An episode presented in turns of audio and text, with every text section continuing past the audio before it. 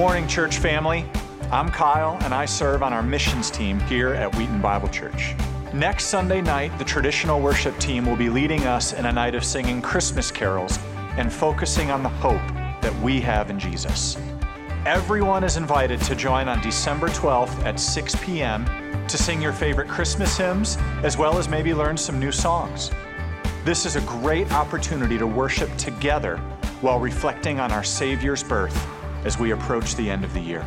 And, church, as we continue in the Advent season, we want to join together as one church family in prayer. You can find our guided prayer for this Advent season at wheatonbible.org/advent. Also, alongside the individual prayer, we are gathering on Wednesday nights throughout December in the East Worship Center to pray together as we set our hearts and minds on Christ and the wonderful gift of His presence.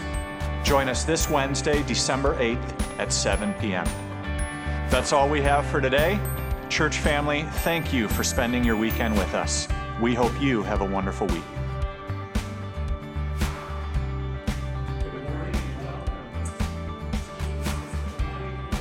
Seek in the midst of our darkness. And in this dark month of December, in our fallen and often dark world, and in the dark places of our hearts, Jesus shines brightly. Let us worship God for his gift of a Savior this morning. I encourage us to come to him humbly in worship, fully aware of our need for a Savior, and fully aware of his open arms for us to shine his light into our darkness. Paul writes, God, who said, Let light shine out of darkness, has shone in our hearts to give the light of the knowledge of the glory of God in the face of Jesus Christ. Amen. Let's stand and worship.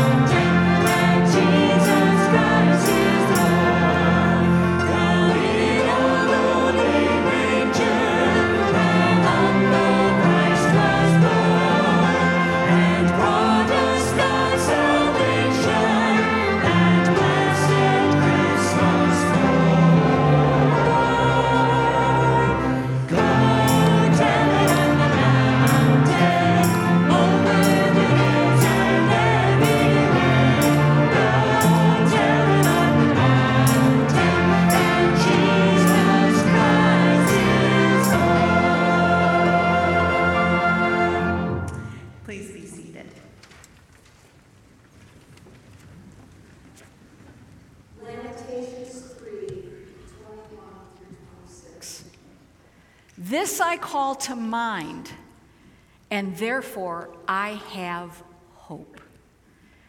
The steadfast love of the Lord never ceases, never ceases. The mercies of the Lord never come to an end.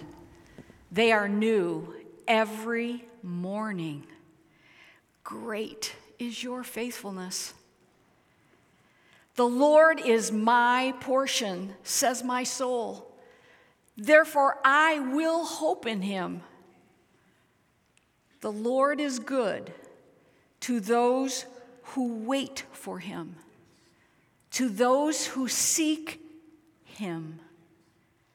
It is good that one should wait quietly for the salvation of the Lord. As we continue in our Advent journey together, this week we focus on hope. The last two years have been marked with change, uncertainty, sorrow, loss, suffering, strife, division, anger, fear, and anxiety for many of us. It is easy to be discouraged in this world. We know and we feel that something is missing.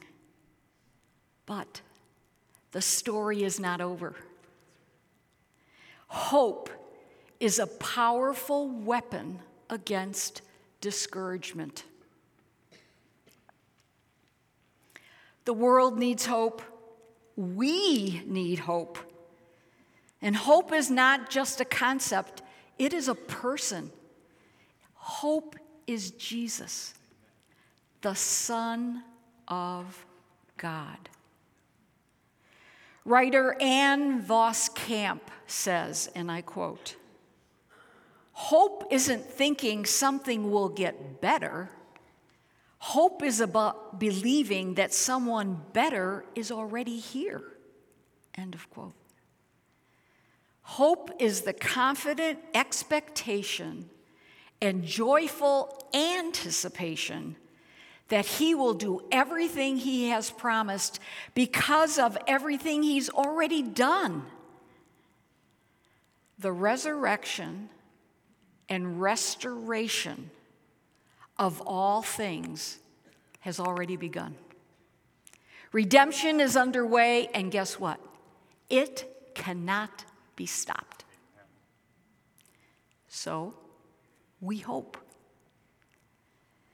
This reenactment of our anticipation of the birth of Christ is a yearly reminder of the profound, eternal, unchangeable, unshakable hope we have because of the incarnation of Emmanuel, God with us.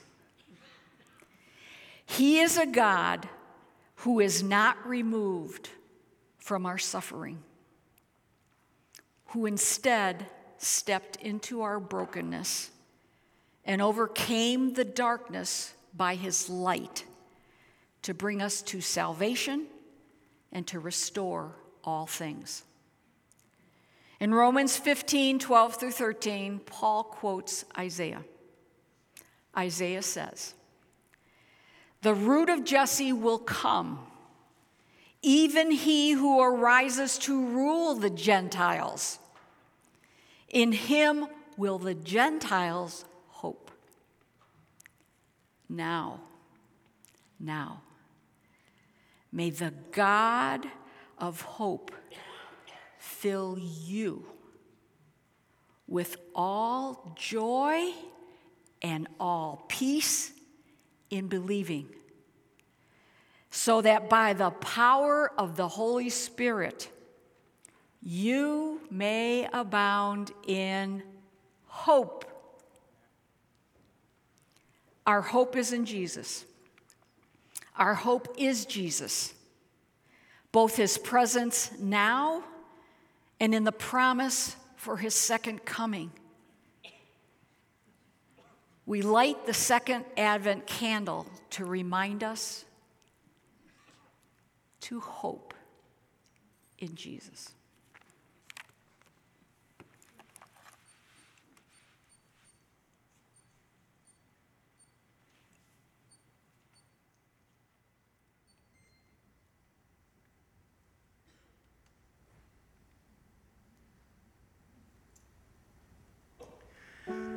Let's stand.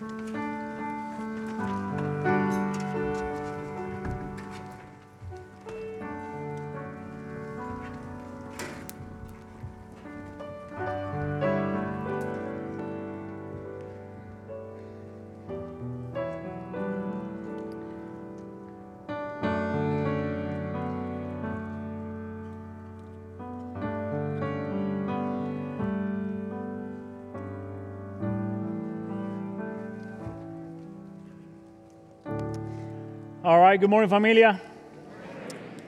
Today I have a fun update to give you. If you remember, uh, back in October, it seemed like if it was months ago, uh, but back in October, we called the church to give to a special project. We called to give um, beyond and above what we usually give to the church to support missionaries and ministry partners that are both working locally and in the different 52 nations uh, of the, uh, that we support in the world.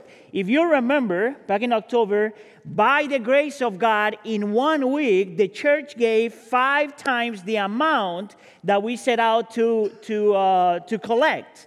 Now, today it is my pleasure and blessing to uh, share with you a little bit of the reactions of the missionaries and ministry partners when they heard that we were going to help them and support them in their ministries. Take a look at this, please.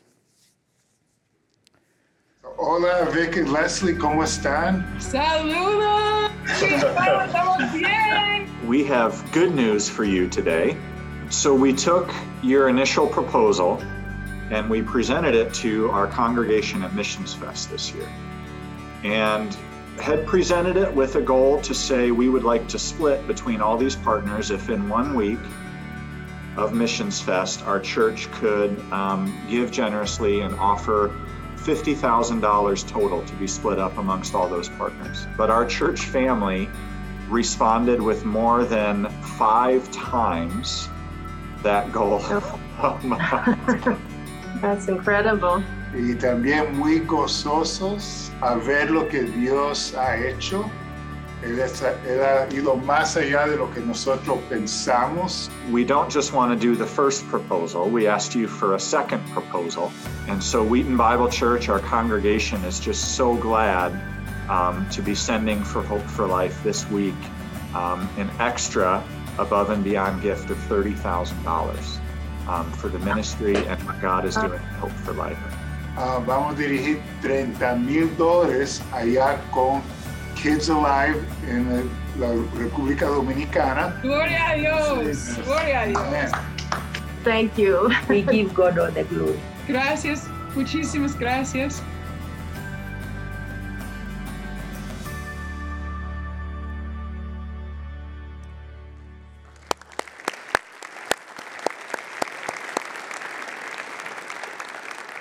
Listen, when we hear things like that, it is so easy, so easy to forget that this was the Lord's doing, that the glory is for God, that He has been the one working in you and through you, and that to Him and Him alone is the glory.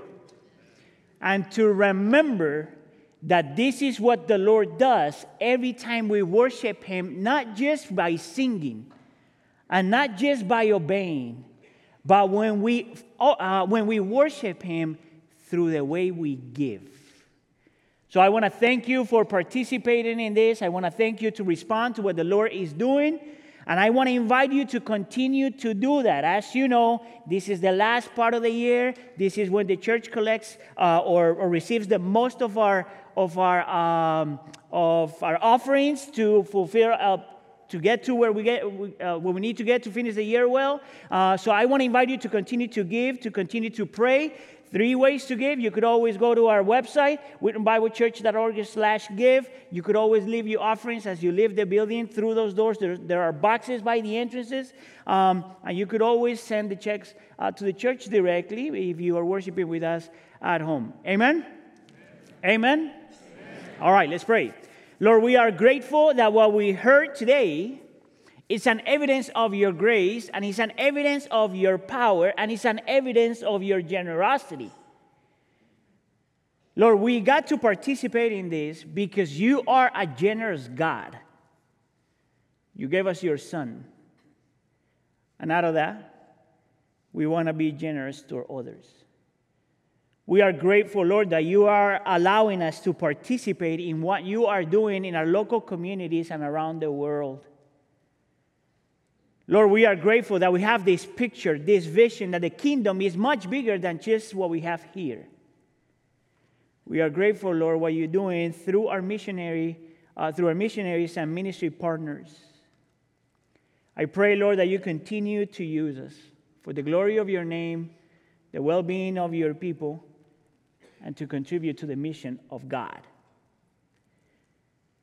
Lord, I know that this is a season also for many of grief and pain. We pray for your comfort, for your presence, for your peace. And at the same time, Lord, we rejoice. Because as we heard before, we are people of hope. We know that you already came and you are already making all things new, and that one day you will come back and finish what you already started in Jesus Christ. So, as we approach Scripture this morning, I pray, Lord, in the name of Jesus, that you speak to us, that you make it clear who Jesus is and what he came to do and what he came to give. For those of us that are doubting, Lord, you make this clear. For those of us that we already know these truths, reminds us. For those of us that are not convinced yet, convince us. We pray for the presence of the Spirit as we open up Scripture. In the name of Jesus, we pray, and we all say. All right, my name is Hannibal Rodriguez. For those of you that don't know me, and I want to welcome all of you again, those of you that are worshiping here with us or worshiping with us uh, online. We are so glad that we get to celebrate Advent uh, together. Today, we are doing the second part of our Advent series, uh, and we're going through a list of names found in Isaiah chapter 9 who talks about who Jesus is and why is it that he wanted to come and why is it that he needed to come. So, as I mentioned that in my prayer, if you are already a believer, the reason why you need to hear this is because you need to be reminded all the time. You need to be desperately reminded all the time of who Jesus is and why he came and why he's so and so wonderful.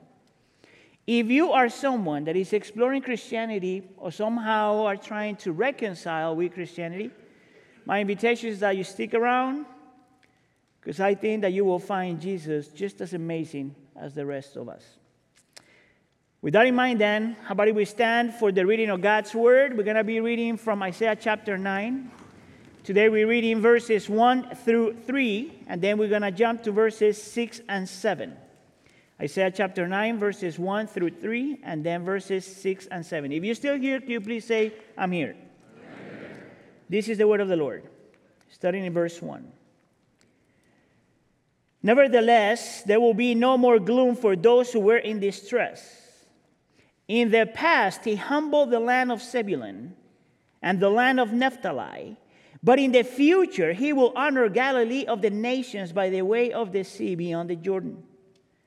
The people walking in darkness have seen a great light, and those living in the land of deep darkness, a light has dawned. You have enlarged the nations and increased their joy. They rejoice before you as people rejoice at the harvest, as warriors rejoice when diving the plunder. Let's read verse 6 together. For to us a child is born, to us a son is given, and the government will be on his shoulders, and he will be called Wonderful Counselor, Mighty God, Everlasting Father, Prince of Peace. Of the greatness of his government and peace, there will be no end. He will reign on David's throne and over his kingdom, establishing and upholding it with justice and righteousness from that, from that time on and forever. The, the zeal of the Lord Almighty will accomplish this. This is the word of the Lord. You may take a seat. During this season, what we're doing is giving you statements or declarations that talk about Christmas. Last week, the statement was Christmas is both, uh, is both the most offensive and the most wonderful message ever proclaimed. This week, the statement is Christmas is about the wonderful uh, counselor of truth and tears. Christmas is about the wonderful counselor of truth and tears. So, the first question we got to ask this morning is why is it that Jesus is called the wonderful counselor? Now, I don't know how many of you guys ever been in a counseling session whether it's clinical counseling or spiritual or pastoral counseling, or if you have ever been in both locations, which are both good, um, I think that one thing is for sure. I think that one, if, if anybody knows anything about counseling, one thing is for sure. The only way counseling works is if you are willing to acknowledge that you need it. The only way, did you guys hear that? The only way counseling works, clinical counseling or biblical counseling or spiritual counseling, the only way counseling works is if you first acknowledge, if you're willing to acknowledge that you need it. Any counselor will tell you that. The only way counseling is effective is when the person knows that he or she needs it. Now, if you remember last week, I opened up the service for those of you guys that were here. I opened up the sermon um, explaining the context of this text. And when you read chapter 8, the, the last verses of chapter 8, and you start in, in, in chapter 9, verse 1, you find verse, verses 1 and 2, you find some of these words. Um, there will be no more gloom. And then he talks about people in distress. And then he talks about people walking in darkness. And then he tells us about people living in the land of deep darkness. And the reason why the text starts like this is to give us this description of what it means to live a life without Jesus or ignoring Jesus. This is a description of people that are struggling both emotionally and spiritually. And if we are vulnerable enough, and if we recognize that that's a description of who we have been and we can be or we are, that's the only way that we come to the conclusion and say, Yeah, I need Jesus. It is only when we recognize that that's a reality of who we are, who, who we have been, who we are, or we could be. That's the only reason that we can actually explain why is it that we need Jesus.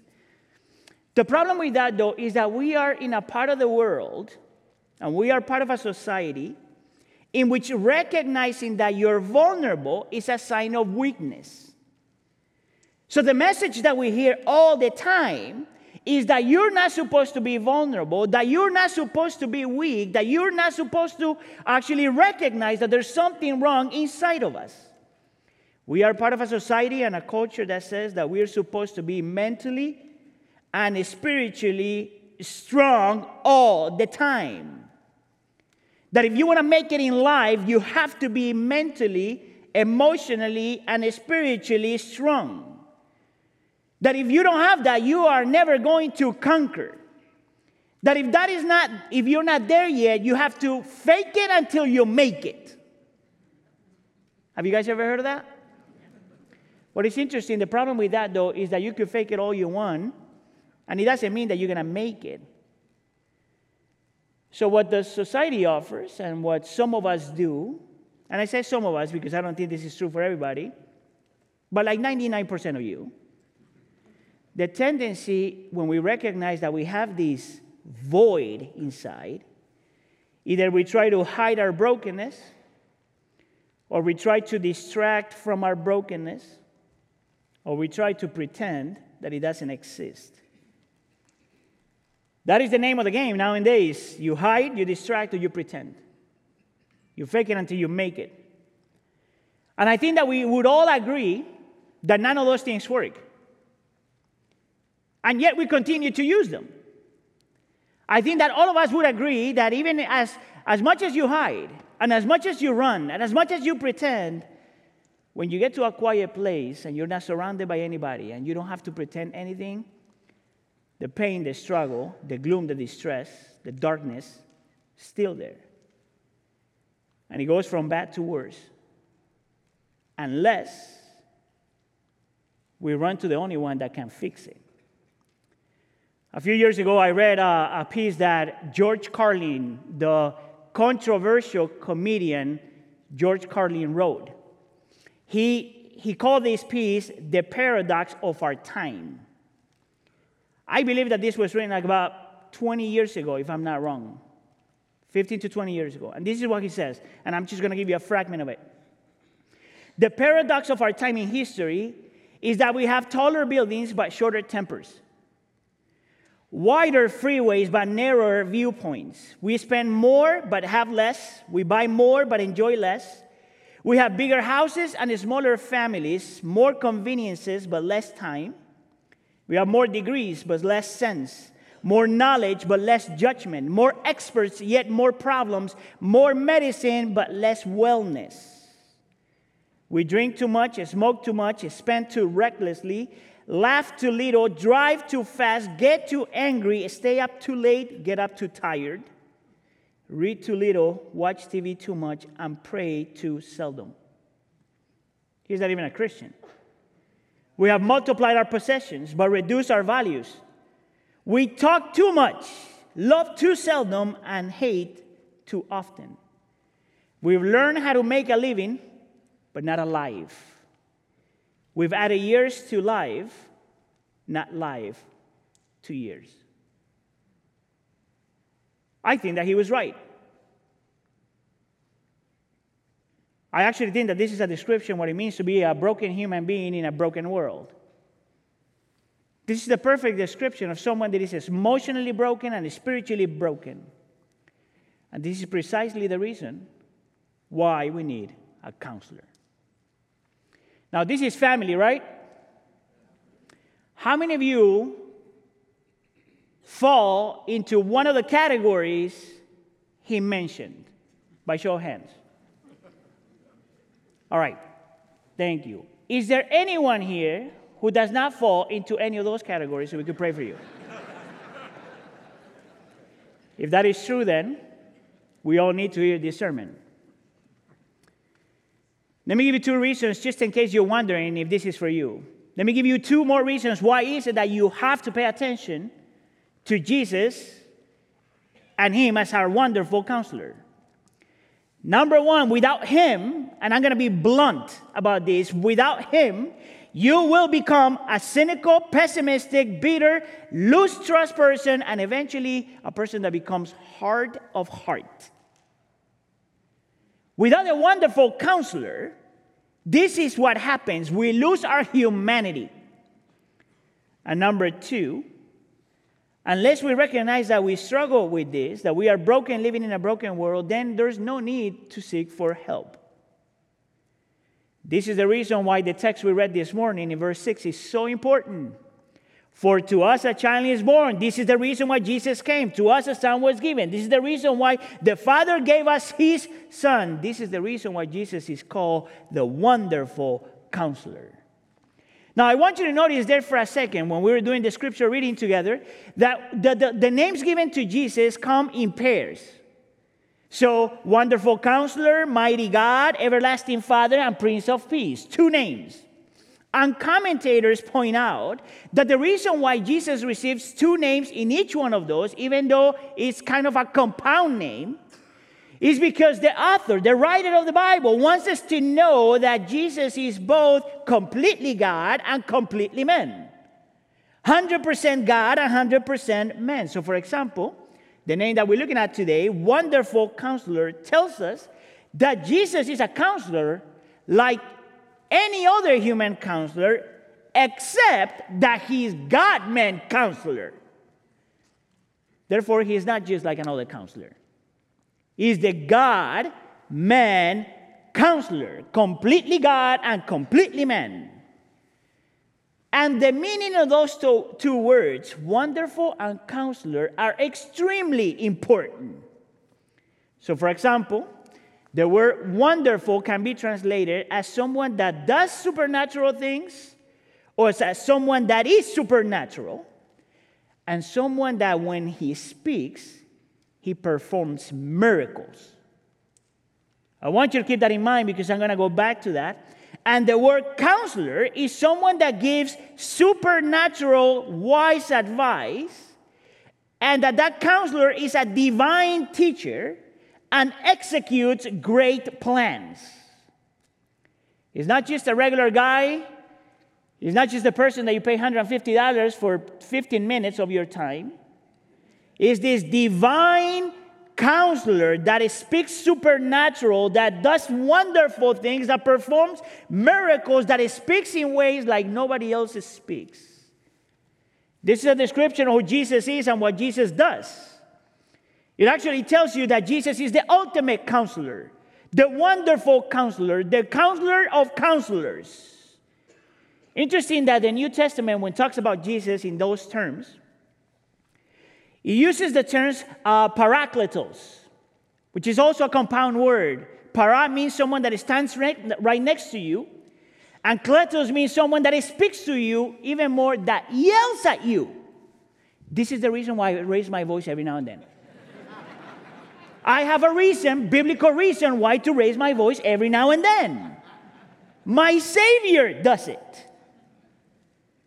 Now, if that is true, and the Bible says it is, then Jesus, as a wonderful counselor, as the wonderful counselor that is completely God and completely man, every time he tells you something, something supernatural happens.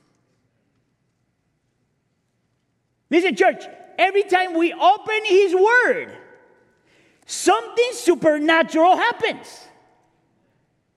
Whether you see it or not, transformation happens, miracles happen. Every time Jesus speaks, something happens. See, Jesus is the second person of the Trinity that was also per- present at creation, at the beginning of creation.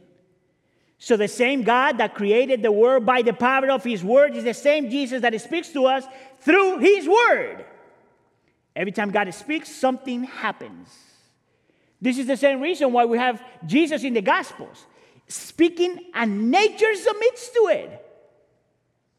You guys remember a couple of years?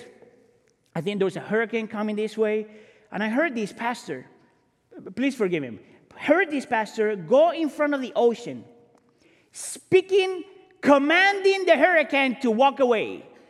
And I'm like, brother, you're not Jesus. that only nature only submits to Jesus. This is the same reason why Jesus spoke to the sick and people got healed by speaking. This is the same reason why Jesus commanded demons to walk away and they run. You try it and it will not work. It has to be with the authority, presence, and power of Jesus. If Jesus is the wonderful counselor and he's completely God and completely man, he knows how to speak, when to speak, and why to speak. Therefore, Jesus, every time Jesus speaks, there's divine perfection. If Jesus is the wonderful counselor and he's completely God and completely man, his wise advice is not wisdom based on experience, research, or accumulation of information. That's our wisdom. Jesus' wisdom is divine wisdom. It comes from the omnipotent God, the God that has all power.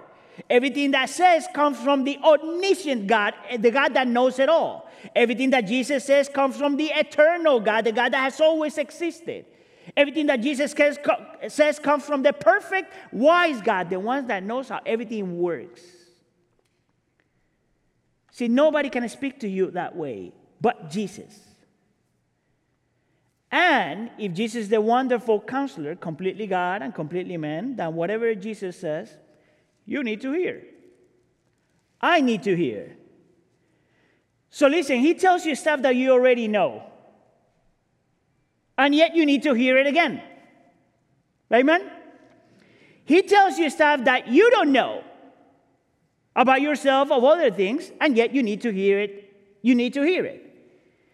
He tells you stuff that you did not expect to hear, and yet you need to hear.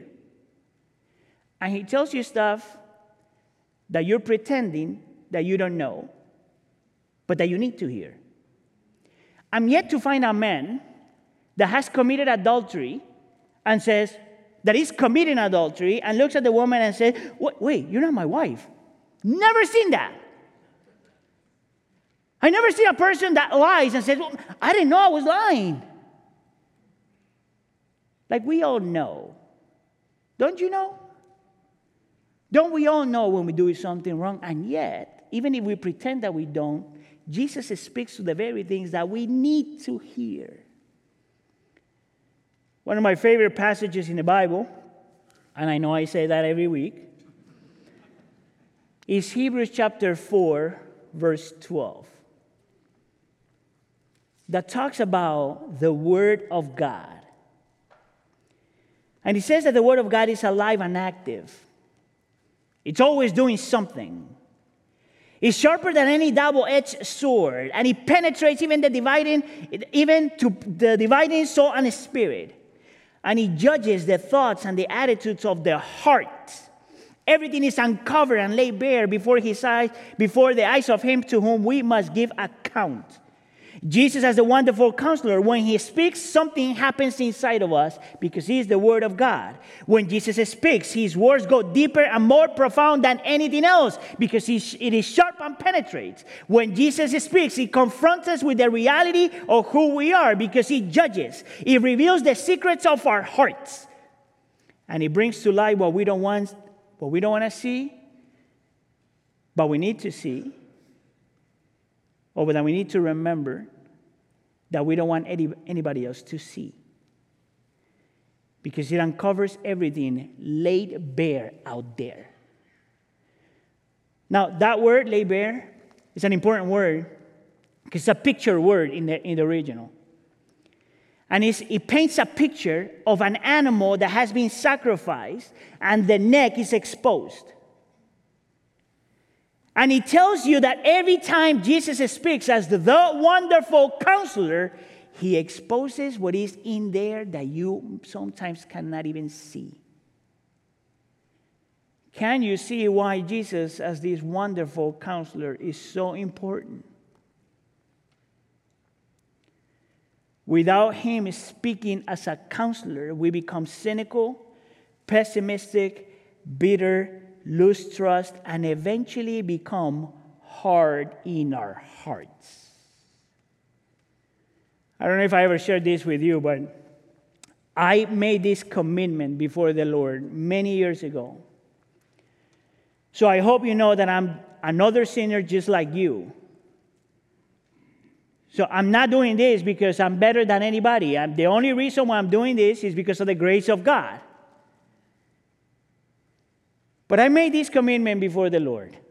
And by God's grace, it has truly changed my life. It doesn't matter how many times I have sinned, it doesn't matter the things I have done. It doesn't matter the things I've said or thought or the motivations I have had. I always come back to the Word. Even when I know that I don't deserve it. Even when I feel guilty or feel shame or feel like if God is not for me. You know why? Because every time I approach the wonderful counselor, he speaks into my need. He speaks to you. He does something supernatural. He transforms your heart even if you even when you can't see it. This is the hope we have with our loved ones that have walked away from Jesus, you know? If they grew up in Christianity, if they were exposed to the Word of God, I have relatives like that. I pray that the Lord make His, his Word alive once again and that they come to Him. This is the reason why we call Jesus the wonderful counselor. But the second question is why, why would we call Jesus the counselor of truth and tears? Now, this I know then again that the best counselors are the ones that have developed the ability of confronting and comforting at the same time. So I don't know how many of you guys by profession are counselors, but if you are a counselor, you know that part of your job is to confront when it's required and to bring comfort when it's required. And that a good counselor knows the difference between those two. The same thing for me as a pastor and as a shepherd, if you will. I have the responsibility to confront with the truth and to comfort when people weep. The best counselors may uh, exercise the discernment of knowing when to speak and what to say to confront truth, and when to exercise compassion or exercise comfort, bring comfort. Now, I'm sure that you know that the Old Testament, when he talks about, talks about these three types of leaders, if you will, leaders chosen by God to help lead and guide his people. And he talks about being a prophet, a priest, or a king. The king was appointed by God to lead his people. The prophet played the role of the voice of God, represented um, God to people. He spoke the truth of God to people. That's the prophet. The priest represented the people before God. This is the one that will make sacrifices on behalf of God's people. He will be the one pleading for God's people, and he will be the one that understood God's people because he was one just like them. In other words, he knew how to weep with the ones that were weeping. The beautiful thing about the New Testament, though, is that it shows us that Jesus fulfills all those three roles. Jesus is the ultimate prophet, the ultimate priest, and the ultimate king. Now, next week, we're going to talk about as Jesus as the ultimate king, so come back, okay? When we talk about Jesus as mighty God, the second name that we have in our list. But today I want to show you how is it that Jesus exercises as this wonderful counselor, how is it that he fulfills the two roles of prophet and priest? Jesus is the counselor of comfort of confrontation and at the same time the counselor of comfort. Jesus is the counselor of truth and at the same time the counselor of tears. And because Jesus is God, He does that better than anyone else. And He does that like no one else. Now, let me show you a couple of passages where I get this from. Why would I say that Jesus is the counselor of truth? Hebrew chapter 4, for example, it says that we do not a high priest, that we do not have a high priest who is unable to empathize with our weaknesses but we have one who has been tempted in every way, just as we are, yet without sin. I don't have the time to explain the entire text, entire verse, which is a beautiful verse. But, but I, want, I, I want you to focus on the first part. The text says that Jesus is the ultimate high priest, that he is the one that represents us before the Father, that he is the priest that knows us and knows how to empathize with us. Now, the word empathize is extremely important for us as well. It is crucial that you understand why is it that the Bible chose the word empathize to describe who Jesus is and what Jesus does and how Jesus behaves. The literal translation of the word empathize means to suffer with. To suffer together with someone, to suffer with the misfortune.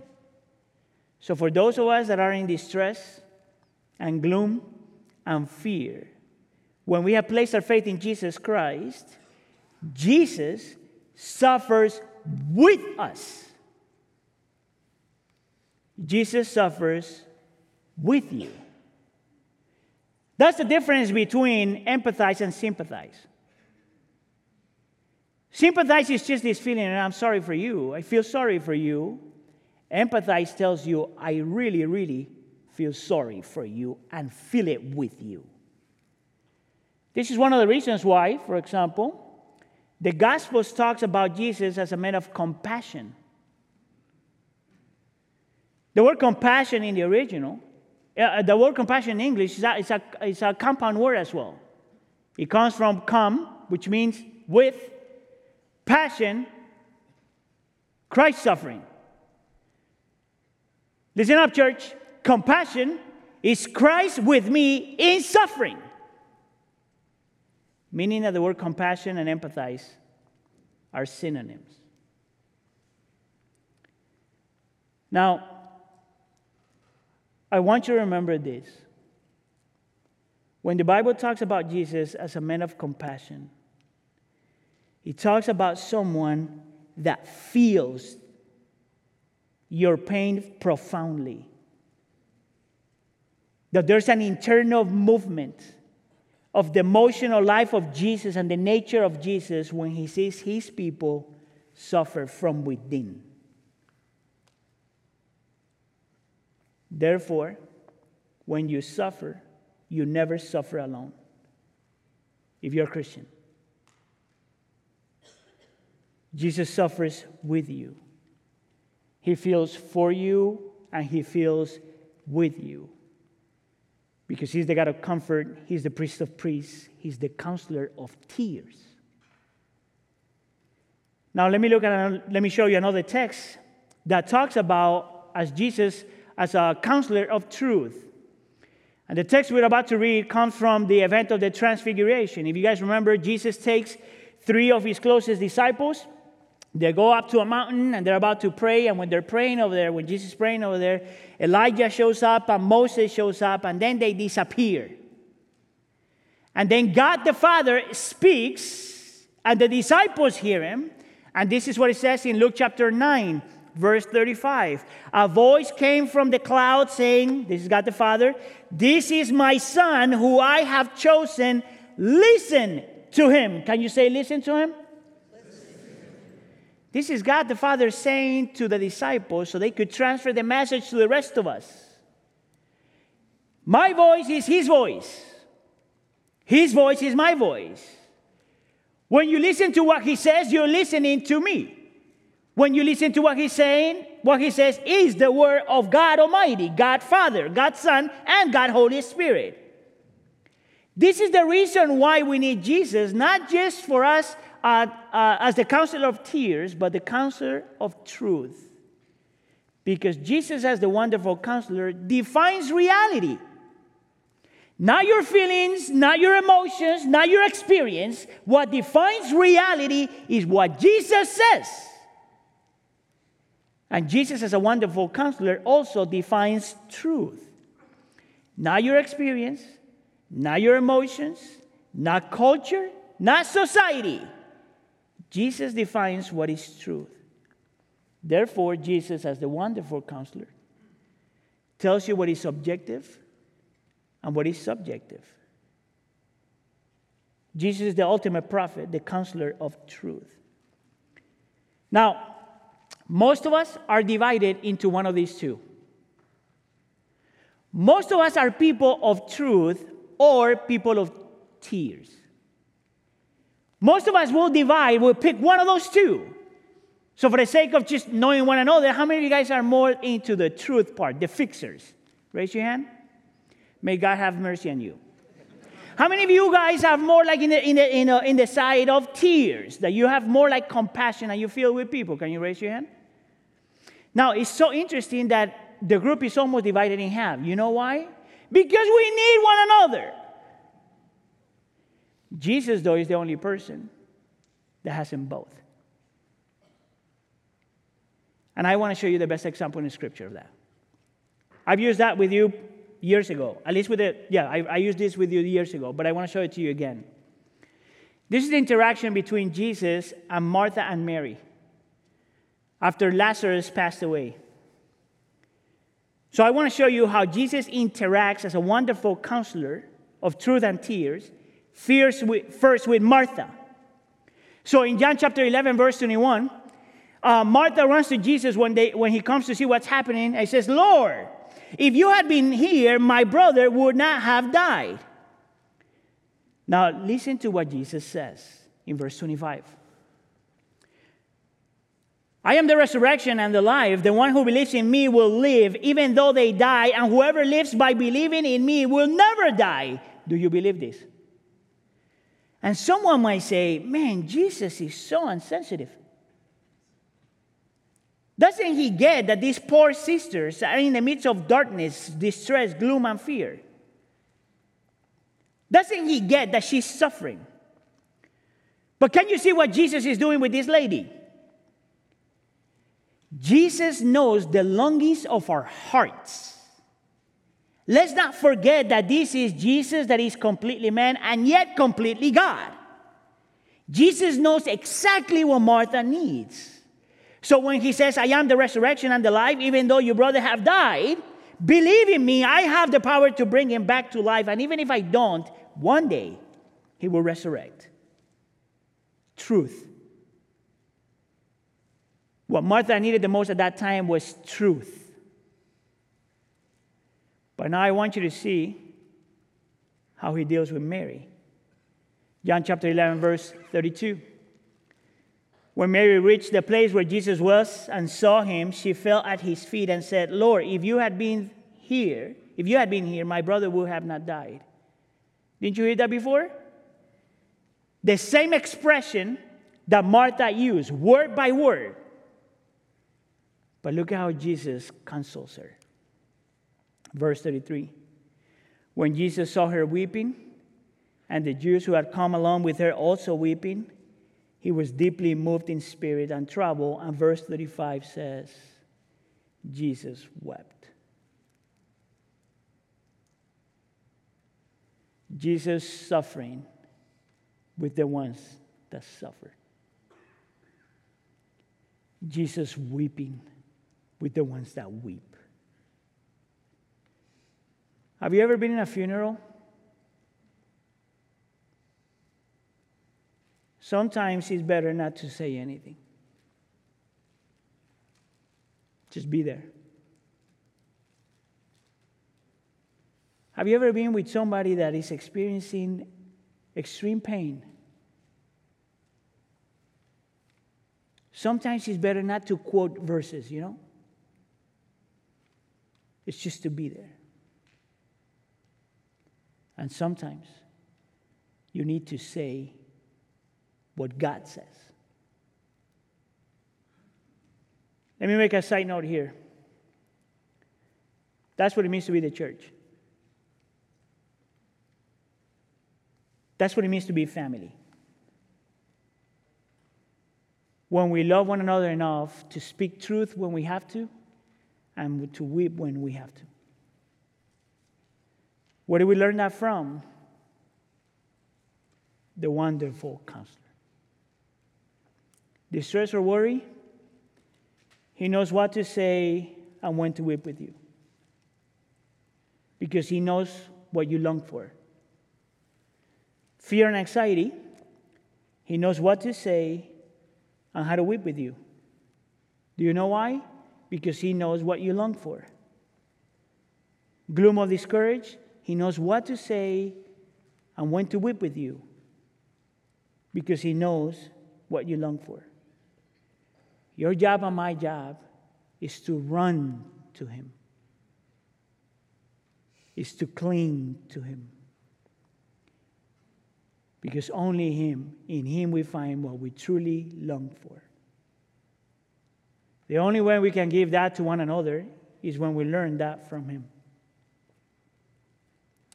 Let me finish with this before we go into communion. This week, one of our brothers here at church uh, sent me this article about this woman that is a speaker, international advocate for people with disabilities, a writer, over 50 books written. Uh, and she herself is a person uh, with disabilities. And when she describes herself, she describes as someone that receives, uh, this is what she says, um, describes Jesus as the one pumping compassion into my wounded soul. Now, I told you that the word wonderful can be translated as supernatural or miracle maker, if you will. But there's another translation for the word wonderful, which is beautiful or sufficient and fulfilling. And this woman with paralysis, since the 70s, has experienced Jesus, the truth of Jesus, and the compassion of Jesus, the tears of Jesus, like probably none of us have. And she had found this Jesus wonderful, beautiful, sufficient, and fulfilling. This wonderful counselor. And this is what she says It sounds incredible, but I really would rather be in, in this wheelchair knowing Jesus as I do than to be on my feet without him. That's a crazy thing to say and yet so true. it is better to be disabled, a disabled person with Jesus than to be completely healed without him. This is the whole irony of this, though. That the wonderful counselor, the counselor of truth and tears, the one that suffers with us, when he was in gloom, distress, and fear, there was no one to suffer with him. You remember the two big events before the crucifixion? Or one before the crucifixion and then the crucifixion? One at Gethsemane in the midst of agony and distress and fear, sweating blood. He reaches out to his friends to pray with him and maybe to pray for him, and they fell asleep. No one to suffer with the one that suffers.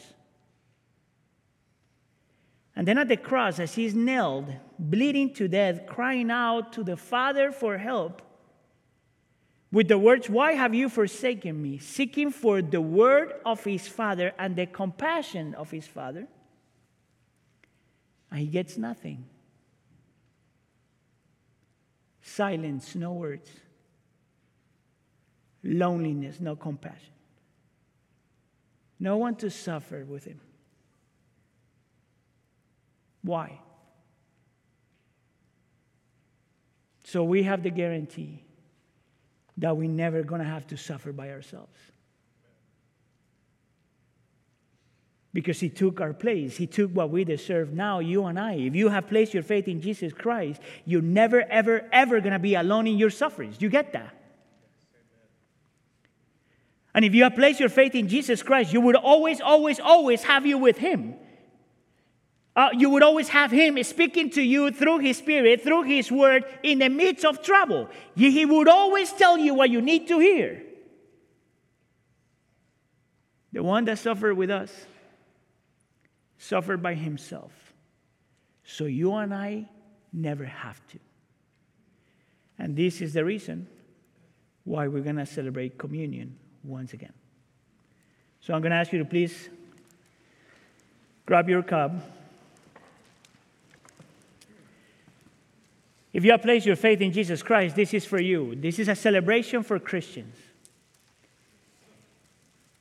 If you haven't placed your faith in Jesus Christ, I want to invite you to know Jesus as this wonderful counselor. Did you know that part of the reason why we must celebrate communion is because in communion we remember everything that Jesus said? I am for you, I am, I am with you, I will suffer with you. I will never leave you alone. I stay with you until the end of the world. How do we know that that is true? Because he died and resurrected. Because he surrendered his body and shed his blood.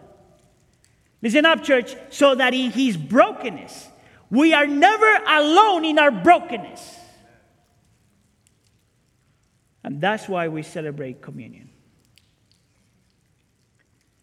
Because he suffered so you don't have to suffer by yourself. So I'm going to ask you to please remove the first uh, cover of your cup. I want you to hold the bread in your hand. And this is what the word of the Lord says that the Lord Jesus, on the night when he was betrayed, he took the bread. And when he, when he had given thanks, he broke it and said, This is my body, which is for you. Do this in remembrance of me you may participate.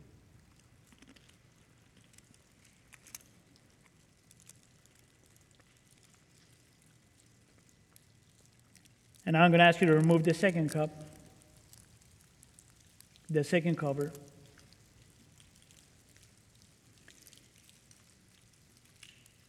And this is what the word says. After supper, he took the cup, saying, This cup is the new covenant in my blood. Do this whenever you drink it in remembrance of me. You may participate.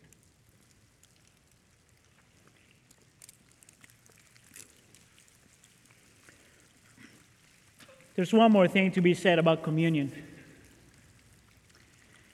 Right, right after Jesus said this, Paul says, in verse 26, uh, 1 Corinthians chapter 11, verse 26 says, Whenever you eat this bread and drink this cup, you proclaim the Lord's death until he comes. You know what that means? That Jesus made a commitment to us to be with us, to speak to us, and to suffer with us until he takes us home. Until he comes back and makes everything new again. Every time we participate in communion, we remember that that is true. You're never going to be alone. And He will take you home. And when He takes you home, no more gloom, no more distress, no more fear, no more suffering. Just beautiful and perfect communion with our Father. Let's pray. Lord, we are grateful for the beautiful reality of our wonderful counselor. Lord, we are so grateful, Lord, that you know how to speak, when to speak, what to say, and when just to weep. I pray, Lord, in the name of Jesus, that today we may be able to see and embrace and believe that even more. Because we know that one day this will finish when you take us home. And that along the way, you will continue to speak, to suffer with us, to be with us. Lord, please make that happen. Lord, please allow us to see it and believe it. And for those of us that are still exploring Christianity, Lord, please bring them to you so they may find you wonderful, fulfilling, enough, satisfying. And we pray for all this in the name of Jesus. And the church says, Jesus becoming a man to save us is truly an astonishing fact. Something who would have thought that the God of the universe would do such a thing, right? Philippians 2 talks about how Jesus, being in very nature God, did not consider equality with God something to be grasped or to be used to his own advantage. Rather, he made himself nothing by taking the very nature of a servant and being made in human likeness. And being found in appearance as a man, he humbled himself and became obedient to death, even death on a cross. And therefore, God exalted him to the highest place and gave him the name that is above every name that at the name of Jesus, every knee should bow in heaven and on earth and under the earth, and every tongue confess that Jesus Christ is Lord. So, the last song we're about to learn is printed in your worship order if you want to follow along. And it answers this question that we've been talking about all day What child is this born to us at Christmas? This is our God. Let's stand together.